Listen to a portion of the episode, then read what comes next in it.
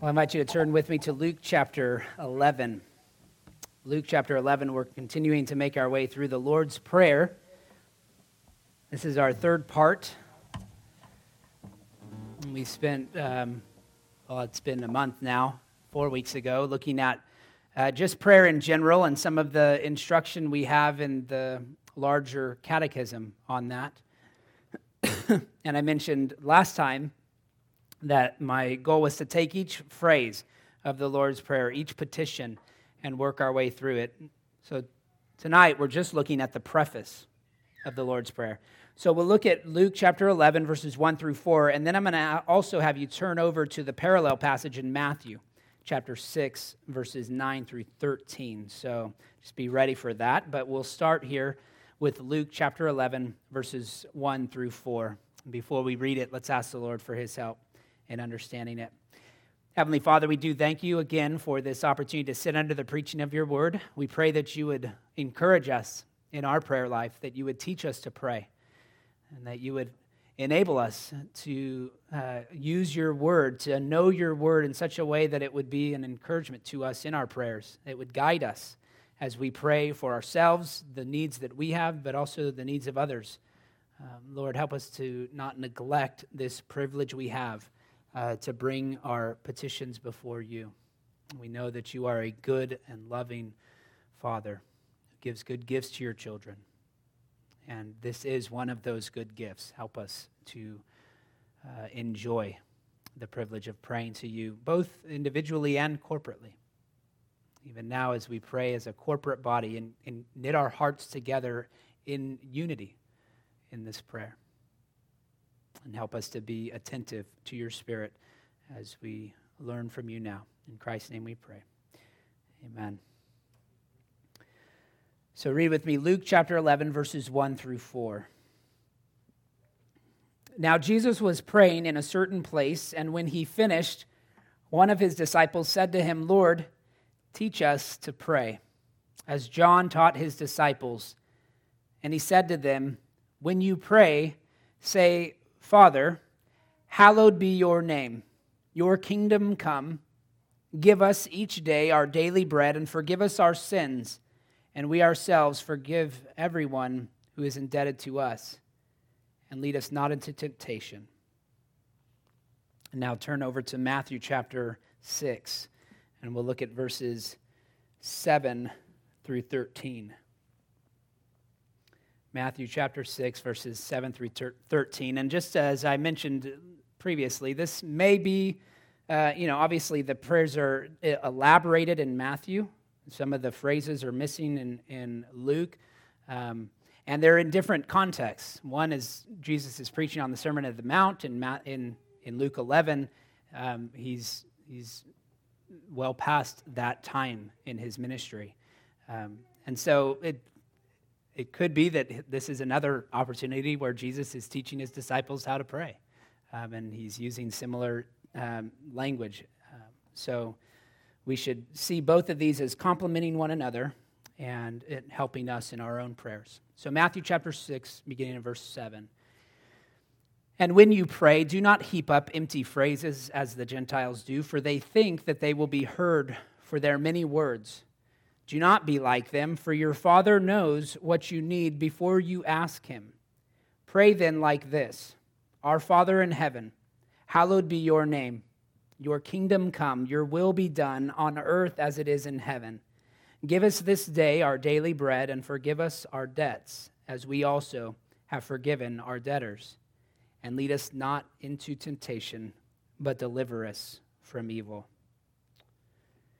And then if you look down at the bottom, uh, if you have your ESV Bible, you see the footnote 4 there, adds a, um, a conclusion there.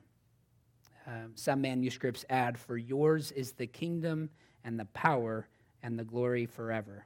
Amen. So that's probably the fuller reading of the Lord's Prayer that you've heard in the past. But this afternoon, all I want to focus on is the preface. So we'll begin by looking at the larger catechism, question 189, on what does the preface of the Lord's Prayer teach us. It answers it this way The preface of the Lord's Prayer contained in these words, Our Father, which art in heaven, teaches us when we pray to draw near to God with confidence of his fatherly goodness and our interest therein with reverence and all other childlike dispositions, heavenly affections, and due apprehensions of his sovereign power, majesty, and gracious condescension, as also to pray with and for others.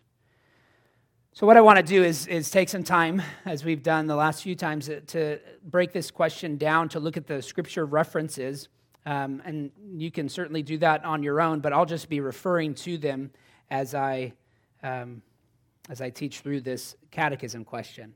The first thing we see is there, that we are taught to pray uh, with a, or about, or regarding, or at least with an understanding of God's fatherly goodness and having a childlike reverence. So it says, teaches teaches us when we pray to draw near to God with confidence of his fatherly goodness and our interest therein. So in Luke, maybe you noticed the, the prayer opened with just Father. That's the preface, is, is Father. And in, in Matthew, the preface is Our Father in heaven. Um, so the first thing we should recognize when we pray to God is recognizing Him as a good Father a good father is able to show compassion to his children. Psalm 103, verse 13. This is not always our experience, though, is it? On earth, we have various levels of experiences with our fathers. Um, some of us have fathers who were absent physically, or even if they were in the home, they were absent emotionally. Um, all of us can, can probably speak to various challenges we've had growing up and, and just various degrees of, of compassion from our earthly fathers, probably in different seasons of our lives as well. Um, but our Father in heaven is superior to even our best examples. Right? We should recognize the compassion of our Father every time we come before Him. He is ready to hear us, He's ready to receive our prayers and our praise. Later on in the chapter um, in Luke, uh, you'll you get this the kind of father that Jesus has in mind? Because he Jesus clarifies in Luke chapter 11 verses 11 through 13. It's not he's not technically just clarifying back, pointing back to. Um, uh, to his reference to God as Father, but he does explain what a good father does. He explains that in, in verse 11. He says, What father among you, if his son asks for a fish, will instead of a fish give him a serpent? Or if he asks for an egg, we'll give him a scorpion? If you then, who are evil, know how to give good gifts to your children, how much more will the Heavenly Father give the Holy Spirit to those who ask him. So, as we come to God and we recognize Him as the Father, we, we know He's a good Father. And if we ask Him for good things according to His will, we can be confident that He'll give it joyfully and gladly. So, we pray to a Heavenly Father who gives us good gifts that are superior to any gifts our earthly Father might have given us. That's because even the best earthly Father, as He says here, remains evil. Your best father on earth is evil. They have been affected by the fall and are incapable of being the kind of father that even they desire to be. And if you're a father, you know that to be true of yourself. All right, and so even when fathers do something good, their intentions are oftentimes mixed with impurities, but our Heavenly Father is perfect. Our Heavenly Father knows precisely what we need, and the greatest gift our Heavenly Father provides is the Holy Spirit. Right? He sends to us the Spirit. And as we considered this morning, it is the Holy Spirit who seals us for eternity. It is the gift of the Spirit who, who empowers us to be witnesses for him and enables us to persevere. These are good, encouraging gifts that we should rejoice in receiving, and we should remind uh, ourselves of their goodness every time we come before our Father in prayer. So, because we've received the Spirit, we can pray to God with the confidence of a child. We're not slaves who come before God with trembling fear as if we have to convince him to listen. Right? He did not give us spirit of slavery. Now, when we use the word servant in, in, in Scripture, it oftentimes is, is really the same thing. It's bondservant, right? It's, it's a slave. And we are willing servants of God. We have been brought into that. But, but as a servant of God, we don't have a spirit of slavery as if we're begging our master for mercy. Our Father's already ready to give us mercy, to give us grace. He has that disposition towards us as a good and loving Father to his children. So we don't come trembling. We've received the spirit of adoption as sons, as we read in Romans chapter 8, verse 15. And so because we have the Spirit, we cry, Abba, Father. We don't cower before the throne of grace, but we come with reverence and all other childlike dispositions as the answer continues. So notice the, the balance there. First of all, we, we draw near to God with confidence of his fatherly goodness and interest therein, but we also come with reverence. There, we come confidently, but we come humbly. We come boldly, but we come with that proper reverence, a healthy fear of his might and his power. We are deeply aware of his holiness and our unworthiness. We know that God's anger is warranted, but we ask him to forget our iniquity, as Isaiah 64, verse 9 says. And by that scripture, uh, scripture does not assume God has amnesia, that he's going to forget something about the past uh, but that he will not hold our sin against us, that he'll pardon us. And later on in the prayer, he'll specifically teach us to say that, right? Forgive us our sins or forgive us our debts. We do not presume upon his grace, but we come in humble reliance upon him to provide it. Okay, so in addition to reverence, we also come with holy affections. And these, uh, this means that we ought to pray with a mind that is set on things above. Our union with Christ in his resurrection means that we seek things from him who is seated at the right hand of God. It, you can imagine that when you're praying. Imagine that you're, you're praying to your Creator who is seated on the throne. Not that you can see what he looks like or have this idea of what, you know, you don't need to certainly don't put a trinket in front of you to kind of represent him. It's idolatry. But, but you can have this recognition that you are pl- praying to a God who is seated on the throne, whose glory is emanating and at all times, and all those surrounding the throne are worshiping him as we see the imagery in Revelation. So, our union with Christ in his resurrection means that we seek things from him who is seated at the right hand of God. We set our minds on heavenly things, not on earthly things. That comes from Colossians chapter 3 verses 1 and 2. Again, that doesn't mean that we only care about spiritual realities. We ignore all physical pain or trials or challenges. We only think about spiritual things. Um, we can and should pray about physical trials. But we should never divorce them from spiritual realities. Right, we consider our physical circumstances in light of our spiritual position. So, this is an important perspective that keeps our affections properly aimed toward eternity, even as we're praying for tomorrow. Right? Even as we're praying for the next meeting we're about to have, or something like that, the challenges that we face that same day we can have in, in mind, we can keep eternity in mind as we come before the Father in prayer with those right heavenly affections. We also want to recognize that we are praying to one who is enthroned in the heavens, as Psalm 123, verse 1 says. He is sovereign over all, he is seated on the throne. And he's glorious, but he's also in control. So, of course, you want to bring everything on your mind before him. I want to ask Him because He is capable of hearing and answering. He alone can show us the mercy that we need. He alone can grant the wisdom we desire. So, intimacy with God as our Father should not be confused with irreverence. Jesus is not our homeboy.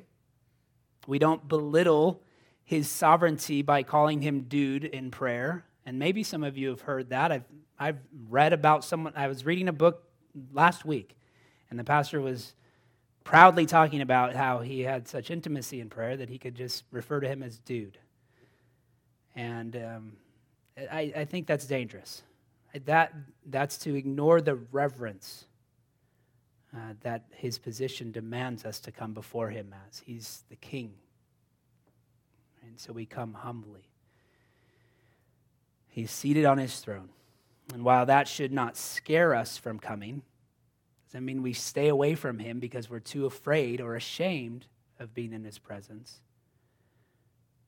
Uh, but we, we should not make light of who he is. So when we pray, we want to consider ourselves to be in the posture of appealing to God in heaven. And Lamentations chapter 3 verse 41 says, "Let us lift up our hearts and hands to God in heaven." The idea of lifting up our hearts and our hands implies that we are bringing our affections before God with the willingness to be used by Him. We're bringing all of our emotional being before Him offering that to Him, and then also saying, Here's my hands, use them, do what you will. Right, we want to be in that posture when we come before God in prayer. And so we offer our hearts and our hands to be used for His kingdom purposes every time we pray to Him. Uh, we also keep several things in mind about the character of God, and, and that's where the answer says having due apprehensions of his sovereign power, majesty, and gracious condescension. Of course, this is simply a summary. You could add multiple commas to this sentence and add many more attributes of God that we could have in mind. But the idea here is that we would apprehend both his sovereignty and his grace, both his power and his mercy. He's not simply a father, he is our heavenly father, seated on his throne. He, we, we ask him to graciously consider our situation. And so it's perfectly within his power to ignore us. Right? He doesn't have to listen to us, but he does not, that doesn't fit his character. That doesn't fit the way he's revealed himself to us. That as we cry out to him, we have the spirit of adoption. We, we cry out as sons. And so, just because he graciously condescends to meet with us, we do want to keep in mind his sovereign power and majesty. Again, this, this answer is continually balancing back and forth here, balancing these attitudes, right? We, we come recognizing his gracious uh, posture towards us without ignoring his sovereign power and his majesty. We can acknowledge that our sin deserves whatever punishment God sees fit to give, but we pray for him to show mercy and to have compassion as our Father and our Redeemer. These are the paradoxes of Christianity. Uh, we do not get what we deserve, and this should constantly fill our thoughts as we cry out to Him in prayer that he asks us to pray for that which we do not deserve. Once again, it reminds us that we are praying through his Son, you know, in the name of his Son, in the power of his Spirit. And so let us learn from Nehemiah. Remember Nehemiah? You can let's turn to that passage of Scripture, Nehemiah chapter 1. Nehemiah chapter 1, verses uh, 4 through 6. You have this example of, of one who, who wept and fasted for days in prayer when he heard about the devastation of Jerusalem. So listen to let's let's read the first 6 verses of Nehemiah chapter 1. The words of Nehemiah the sons of Hacaliah, the son of Hacaliah, Now it happened in the month of Kislev, in the 20th year, as I was in Susa the citadel, that Hanani, one of my brothers, came with, children, uh, with certain men from Judah. And I asked them concerning the Jews who escaped, who had survived the exile, and concerning Jerusalem. And they said to me, The remnant there in the province who had survived the exile is in great trouble and shame. The wall of Jerusalem is broken down, and its gates are destroyed by fire. As soon as I heard these words, I sat down and wept and mourned for days as I continued fasting and praying before the God of heaven. And I said, O Lord God of heaven, the great and awesome God who keeps covenant and steadfast love with those who love him and keep his commandments, let your ear be attentive and your eyes open to hear the prayer of your servant that I now pray before you day and night for the people of Israel, your servants, confessing the sins of the people of Israel, which we have sinned against you. Even I and my father's house have sinned. So notice there, he, he hears about the devastation of Jerusalem. He hears about the remnant that is left there in turmoil and despair, and he himself is moved to tears, to mourning, and to fasting for days. Even when our situation looks bleak and we are filled with despair, we can bring our tears to God. We can remind him of his covenant and steadfast love. Notice that's how he begins there. How often do we begin our prayers with the situation we're in? Or we start with, Lord, how can I be right here in this place right now? And uh, where Nehemiah begins is even through his tears, he says, O Lord God of heaven, the great and awesome God who keeps covenant and steadfast love, even though their situation would call that into question, he proclaims it to God in prayer. You are keeping covenant and steadfast love with us. So, just because our situation has changed does not mean that God has changed. Right? We should consider his attributes. We should give him the proper adoration and praise that he is due every time we go before him. His posture towards us is still that of a father who is able to hear our prayers and ready to answer them according to his perfect will. And when we honor God's sovereignty and grace, we do not weaken our responsibility in prayer. Right? We do not think that God's sovereignty eliminates our responsibility. We do not think that God's uh, that that because He is in control, uh, we can do nothing.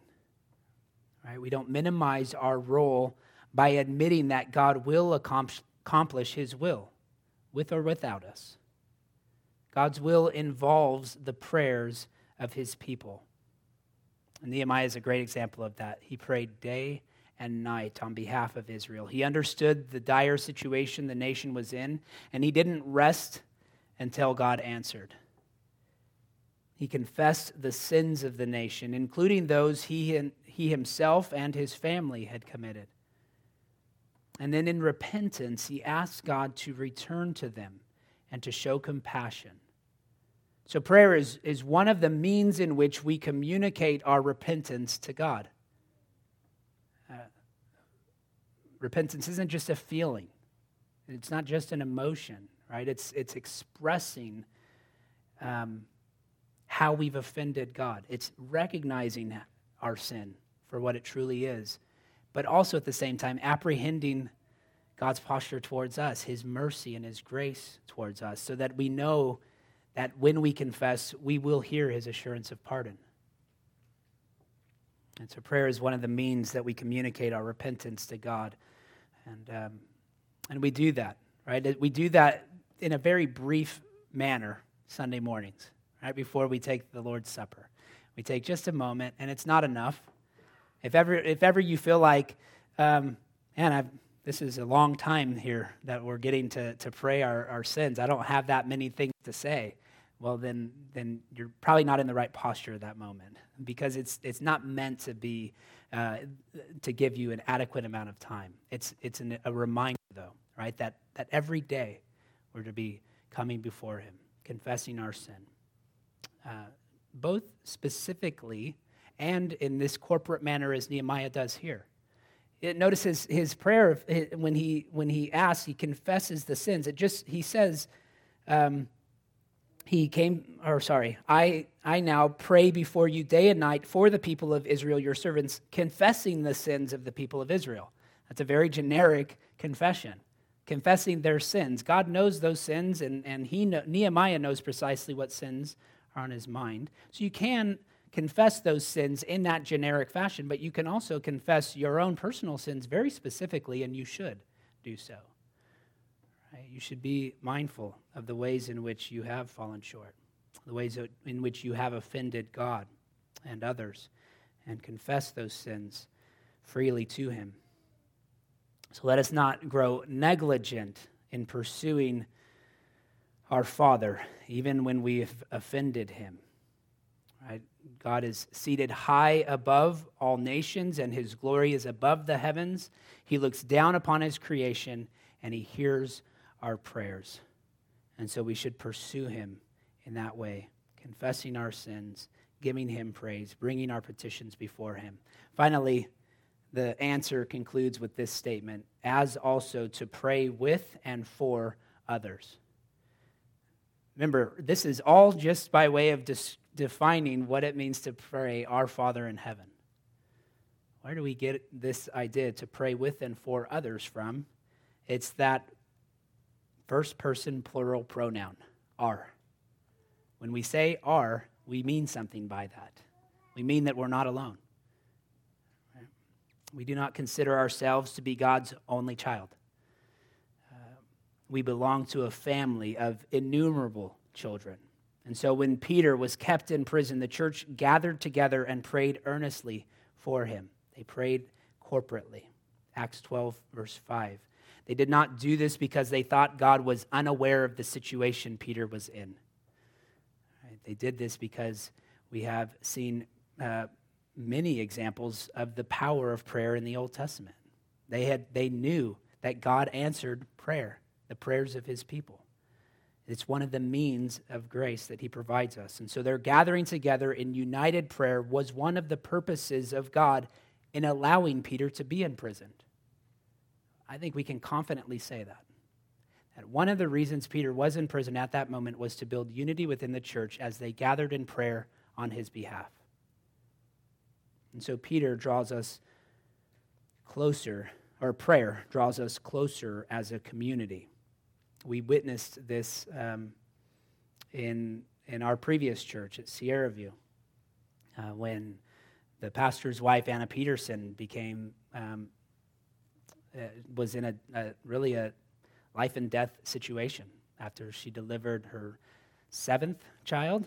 Um, uh, she her her blood was not clotting, and she was beginning to bleed out. And um, we were in Mississippi still, but um, at least at least some of you would remember that um, that time in, in the church at Sierra View, and and just the the the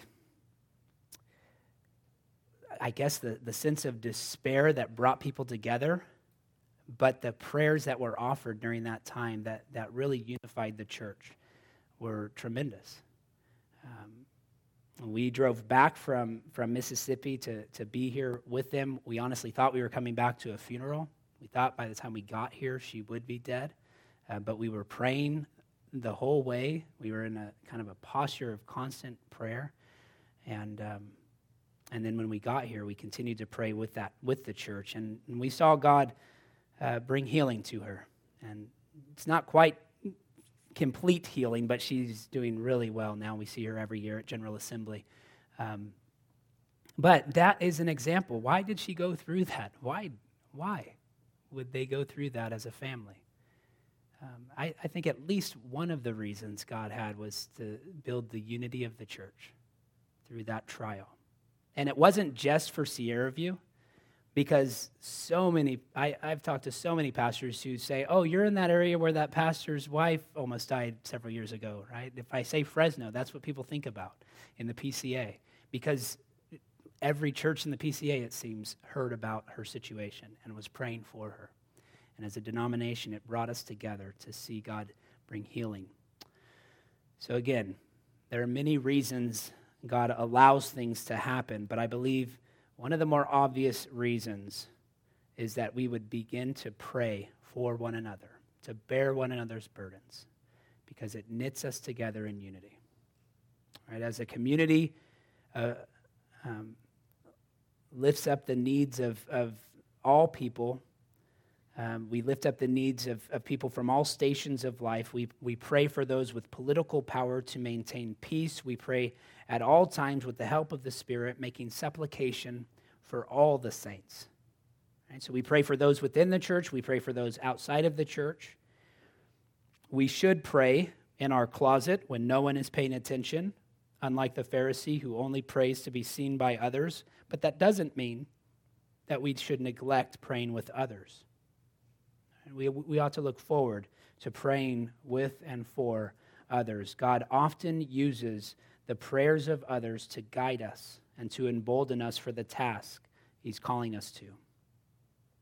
When we pray for others, we ought to pray with a willingness to be used by God in answer to our prayers. Just as we were talking about earlier, the idea that we offer our heart and our hands right, when we pray. We bring our affections to God and we also bring our hands willing to be used by Him. So the brief phrase, Our Father in heaven, is packed with great significance. We have been adopted into a gigantic family because of the sacrifice of our elder brother, Jesus Christ.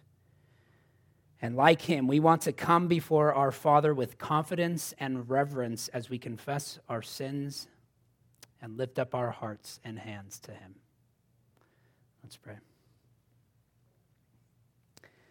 Our Father in heaven, we do come before you now with reverence and with confidence, knowing that you hear our prayers. We pray that we would learn how to pray for one another more. That as we bear one another's burdens, we would grow closer together, that our unity would be felt more and more. And we thank you for the gift of prayer. We thank you for the example of prayer that we have in the Lord's Prayer and for the numerous examples of prayers throughout the Old and New Testament that we can look to to, to give us understanding.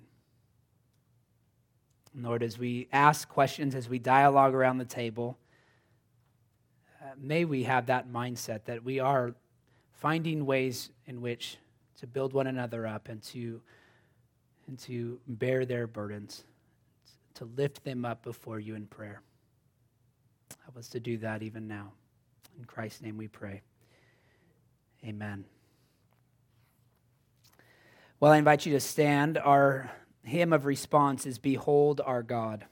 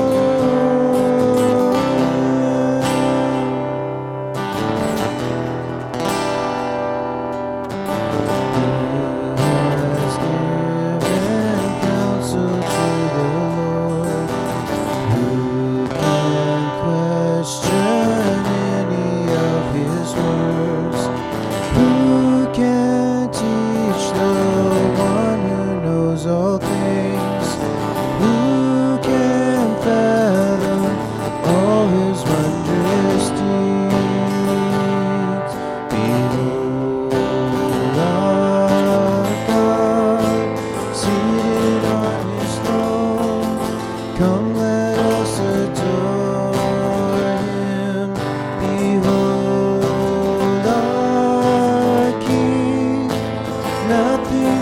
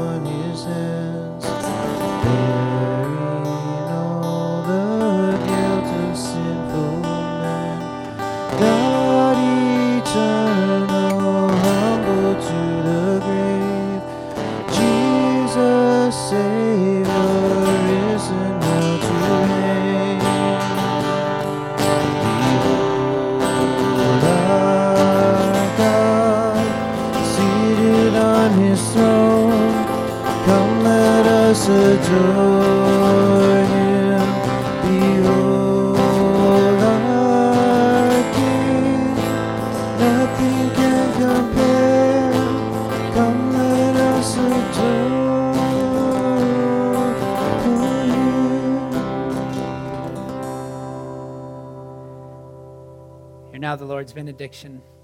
May your prayers be counted as incense, the lifting up of your praise as the evening offering, always giving thanks for all things in the name of our Lord Jesus Christ, to God, even the Father. Amen. Praise God from whom all blessings flow. Praise Him, all creatures here below. Praise Him above, ye heavenly hosts. Praise Father, Son, and Holy Ghost. Amen. Be seated. Your favorite time of Q&A has finally come.